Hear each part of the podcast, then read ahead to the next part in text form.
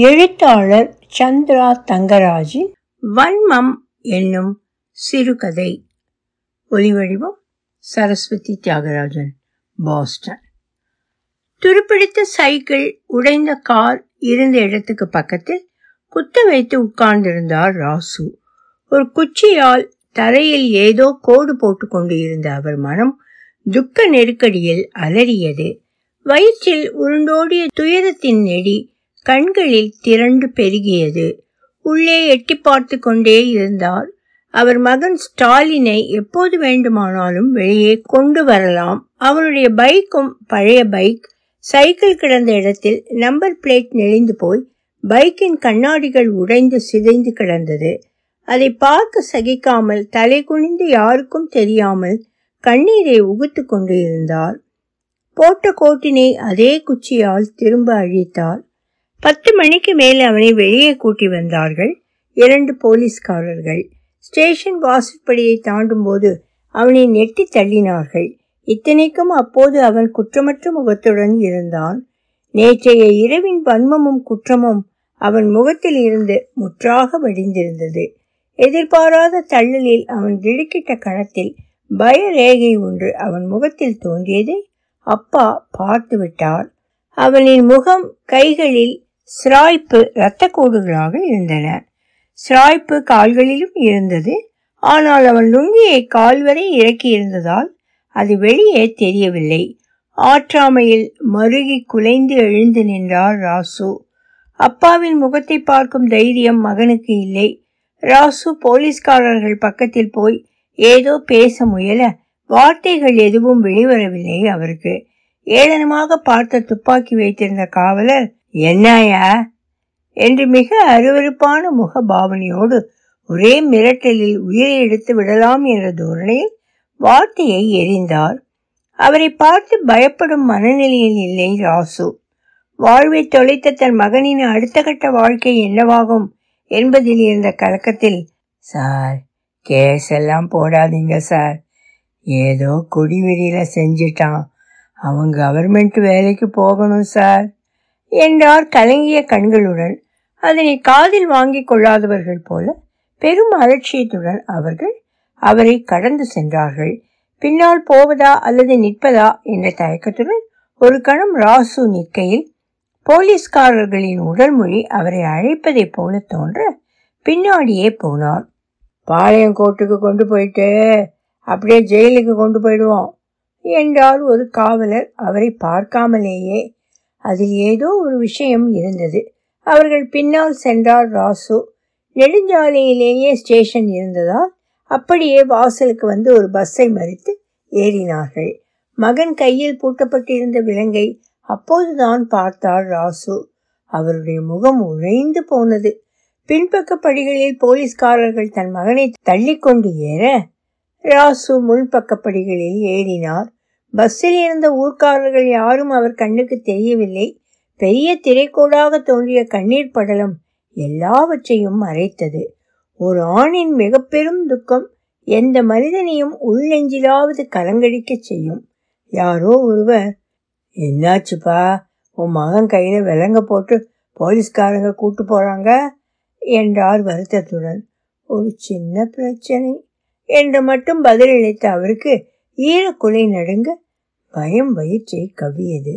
மகனை பார்த்தார். ஜன்னல் ஓரத்தில் அமர்ந்திருந்த ஸ்டாலின் மிகப்பெரிய குற்றத்தில் இருந்து விடுதலை அடைந்தவன் போல ஆசுவாசமாக இருந்தான். இதுநாள் வரை அவனை அலைக்கழித்து மேலும் மேலும் பாதாளத்துக்குள் இழுத்து கொண்டு போன பெரிய பாரம் ஒன்று முற்றாக வடிந்திருந்தது. எப்போதும் பதற்றம் அடைந்தவன் போலவே காணப்படும் அவன் அன்று இயேசுவின் கரங்களால் ஆசை பெற்றவனைப் போல அருள் நிறைந்த அமைதியுடன் இருந்தான். அந்த அவனின் இயல்பு அப்பாவுக்கு மேலும் கலக்கத்தை அதிகப்படுத்தியது. அவன் மனதில் என்ன ஓடிக்கொண்டு இருக்கிறதோ என்று கவலைப்பட்டார் நேற்று மட்டும் அவன் பிராந்தி கடைக்கு போகாமல் இருந்திருந்தால் எப்படியும் கவர்மெண்ட் வேலை கிடைத்து இருக்கும் என்று அந்த பஸ் பயணம் முழுதும் அப்பா நினைத்து கொண்டே வந்தார் நேற்று ஸ்டாலினும் அவன் நண்பன் ராஜேஷும் பிராந்தி கடையில் உட்கார்ந்து குடித்து கொண்டு இருந்தார்கள். சிவகுமார் அவர்கள் இருக்கும் டேபிளுக்கு இரண்டு டேபிள் தள்ளி உட்கார்ந்து இருந்தான் தன் நண்பர்கள் இருவரோடு. அடிக்கடி சிவகுமாரும் ஸ்டாலினும் பார்த்து கொண்டார்கள். சிவகுமாரின் பார்வை ஸ்டாலினை ஏளனப்படுத்துவதாகவே தோன்றியது. பகை மூண்டு கொண்டு இருந்த இந்த இரவுக்காக காத்திருந்ததைப் போல வன்மத்தின் புன்னகையை உதிர்த்தான் ஸ்டாலின் மனசுக்குள். இருளின் நிறத்துக்கு ஏற்ப அவன் கசப்புகளும் கூடிக்கொண்டே இருந்தன. ஸ்டாலினோடு சேர்ந்து குடித்து கொண்டிருந்த ராஜேஷ் ஏண்டா சிரிக்கிற? என்று கேட்டுவிட்டு பின் பதிலற்ற இவன் சிரிப்பின் திசையை பார்த்தான். அங்கே சிவகுமார் இரண்டு போலீஸ்கார நண்பர்களோடு குடித்து கொண்டு இருந்தான். இருவரின் உள்பகையை முழுதும் அறிந்திருந்த ராஜேஷுக்கு எல்லாம் புரிந்துவிட்டது. டேய் கிளம்பலாமா? என்றான். ஸ்டாலின் மறுபடியும் அதே சிரிப்போடு ஏண்டா பயப்படுறியா? என்றான். இல்லடா கிளம்பலாம் வீட்டிலேருந்து இப்போவே எனக்கு நிறைய ஃபோன் வந்துருச்சு. சரி நீ போடா. நான் கொஞ்சம் நேரம் கழிச்சு வாரேன். என்றான் ஸ்டாலின். டேய் போதும்டா. கிளம்பலாண்டா என்ற ராஜேஷை கடைசியில் நீயும் போலீஸ்காரன் புத்தியை காட்டிட்டில்ல. போலீஸ்காரனும் போலீஸ்காரனும் கூட்டு என்றான் எரிச்சலோடு. ஏண்டா நீ இப்போ சம்மந்தம் இல்லாமல் பேசுகிற என்ற ராஜேஷ் அவனை விடாப்பிடியாக வெளியே அழைத்து வந்து விட்டான் சிவகுமாரும் ராஜேஷும் ஒரே பேட்சில் தான் போலீஸ் செலக்ஷனில் தேர்வானார்கள். அவர்களோடு ஸ்டாலினும் போலீஸ் செலக்ஷனுக்கு போயிருந்தால் அவனும் தேர்வாகி இருப்பான். டிகிரி முடித்து இருந்த அவர்கள் மூவரும் ஒரு பேப்பர் கம்பெனி சார்பாக மாவட்ட கபடி குழு அணியில் விளையாடி கொண்டு இருந்தார்கள். ஸ்டாலினுக்கு போலீஸ்காரர்களையே பிடிக்காது. அவர்கள் இருவரும் போலீஸ் வேலைக்கு போக இவன் போக்குவரத்து துறையில் விளையாட்டு பிரிவில் வேலைக்கு முயற்சித்துக் கொண்டு இருந்தான். எப்படியும் ஒன்றிரண்டு மாதங்களில் கிளர்க் வேலை கிடைக்கும் என்று காத்திருந்த வேளையில்தான் நேற்று பிராந்தி கடையில் நண்பன் ராஜேஷோடு குடி ஸ்டாலினுக்கு போலீஸ் வேலை பிடிக்காமல் போனதற்கு ஒச்சாயி பாட்டி தான் காரணம். அவள் போலீஸ் பற்றி கதை சொன்ன நாளிலிருந்தே அவர்கள் மீதான வெறுப்பு பசையென அவன் மனதில் ஒட்டி கொண்டது. ஏன் பாட்டி? நம்ம வீடெல்லாம் இப்படி மண் சோறா இருக்கு. அப்பா பொழுது இன்னைக்கும் அடுத்தவங்க காட்டுக்கே உழுவ போறாரு. நமக்குன்னு காடு இல்லையா? புளித்து போன ரேஷன் அரிசி சோறா? சாப்பிட்டுக்கிட்டு இருக்கோம். சின்ன அரிசி சோறு எப்ப சாப்பிடுவோம்?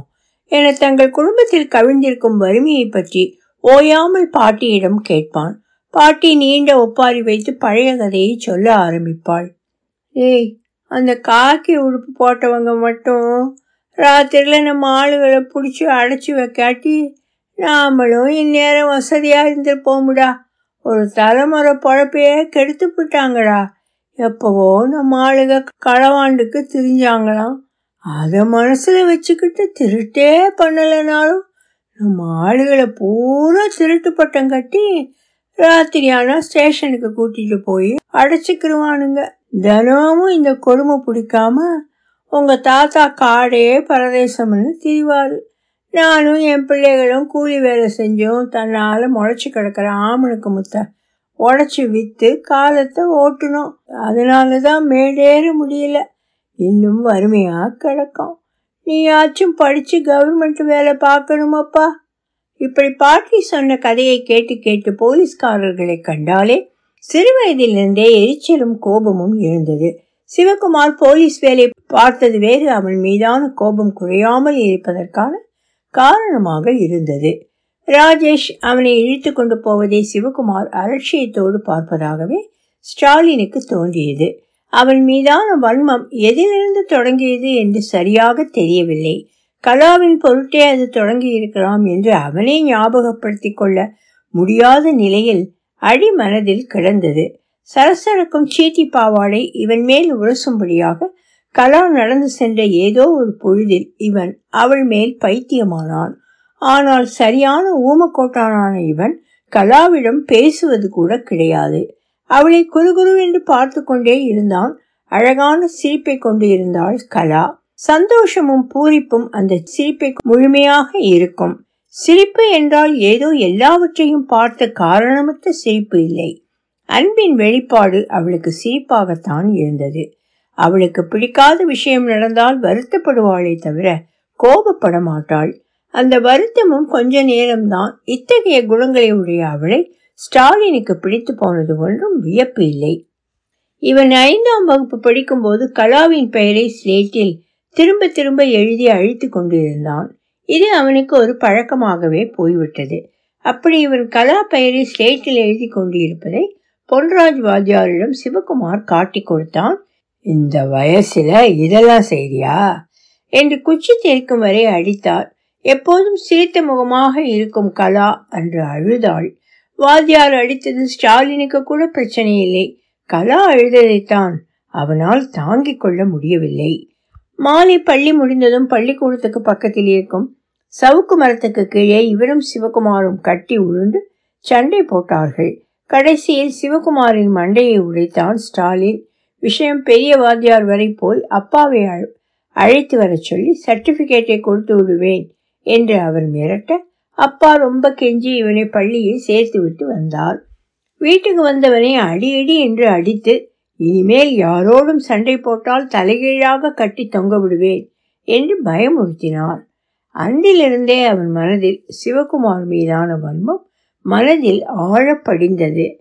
முன்பெல்லாம் இவனோடு சிரித்து பேசிக் கொண்டிருந்த கலாவும் இவனை கண்டு பேச மறுத்து முகத்தை திருப்பிக் கொண்டாள். அந்த வருடம் மாணவ மாணவிகள் சேர்ந்து எடுத்துக்கொண்ட புகைப்படத்தில் சிவகுமாரின் முகத்தை சிவப்பு இங்க் பேனாவால் முகம் தெரியாமல் கிறுக்கி அழித்தான் ஸ்டாலின். அதுவும் சிவகுமார் கலா நின்று இருந்த இடத்துக்கு பின்னால் அவளுக்கு இணையாக நின்று இருந்தது இன்னும் அவனது வெறியை கூட்டியது. சிவகுமாரும் அவனும் ஒரே தெருவில் இருந்ததால் அடிக்கடி பார்த்து கொள்ள நேர பகை மூண்டு கொண்டே இருந்தது. பள்ளிக்கூடத்திலும் தெருவிலும் விளையாடும் போது இருவரும் எதிரெதிர் அணியில் நின்று மிக பெரும் படையில் நின்று போரிடும் போர் வீரர்களை போல மோதிக்கொள்வார்கள் அவர்கள் வளர்ந்து பெரியவன் ஆனாலும் தண்ணீருக்கு அடியில் படிந்த பாசி போல சிவகுமாரின் மீதான வன்மத்தை வெளித்தெரியாமல் வளர்த்து கொண்டே போனான் ஸ்டாலின். ராஜேஷ் வீட்டுக்கு போனதும் பைக்கை ஓட்டிக்கொண்டு மீண்டும் பிராந்தி கடைக்கு வந்தான் ஸ்டாலின்.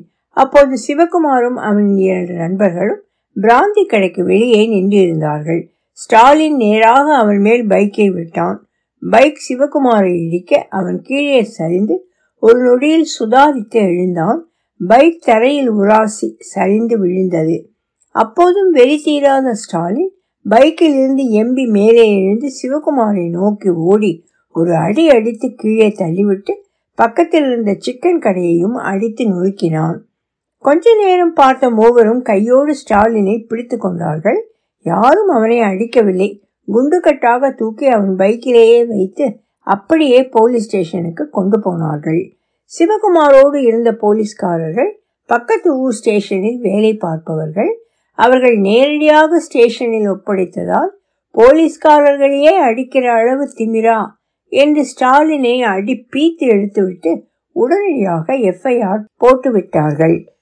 கூடலூரில் இருந்து பாளையம் போகும் வரை பஸ்ஸில் ஏறும் ஒவ்வொரு பயணியும் விலங்கு மாட்டப்பட்ட தன் மகனையும் போலீஸ்காரர்களையும் பயத்தோடு பார்ப்பதாக ராசு நினைத்தாள். அது மார்கழி மாதம். வழியெங்கும் பசுமையான தோட்டத்தை வேடிக்கை பார்த்த ஸ்டாலின் அப்போதுதான் முதன்முறையாக வெள்ளையாக பூத்து குலுங்கிய கரும்பு பூவை பார்த்தான்.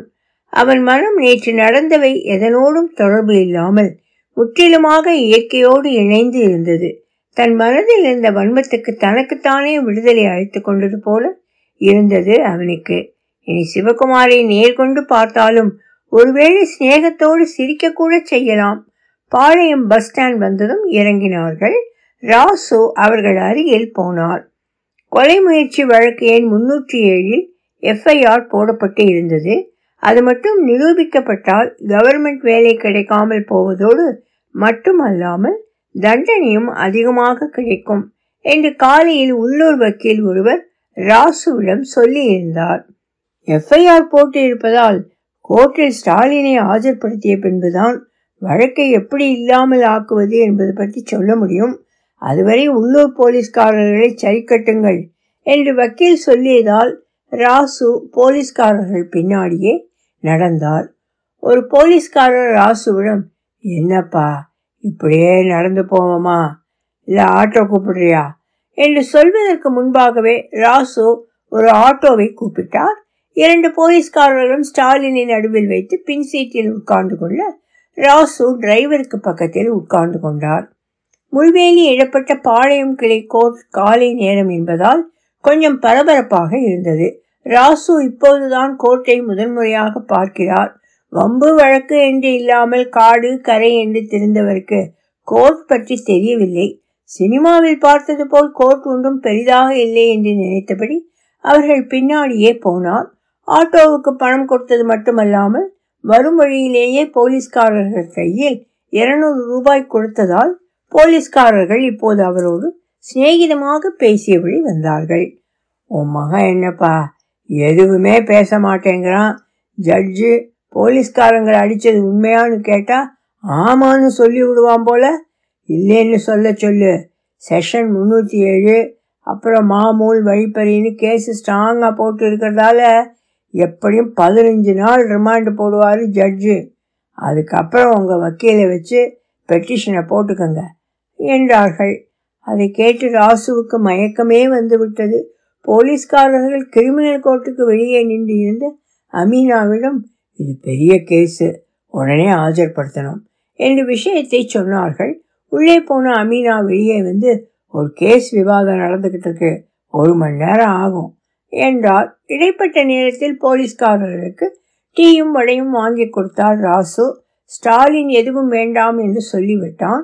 அவன் அமைதியாக இருப்பதை பார்த்தால் தூக்குக்கு கூட தயாராக இருப்பதை போல இருந்தான் ராசு அவனிடம் இலே ஜட்ஜி கிட்ட நான் அடிக்கவே இல்லைன்னு சொல்லுடா என்று கெஞ்சி கொண்டு இருந்தார். அப்பா ஓயாமல் அதையே சொல்ல ஒரு கட்டத்தில் சரிப்பா நான் அப்படியே சொல்றேன்.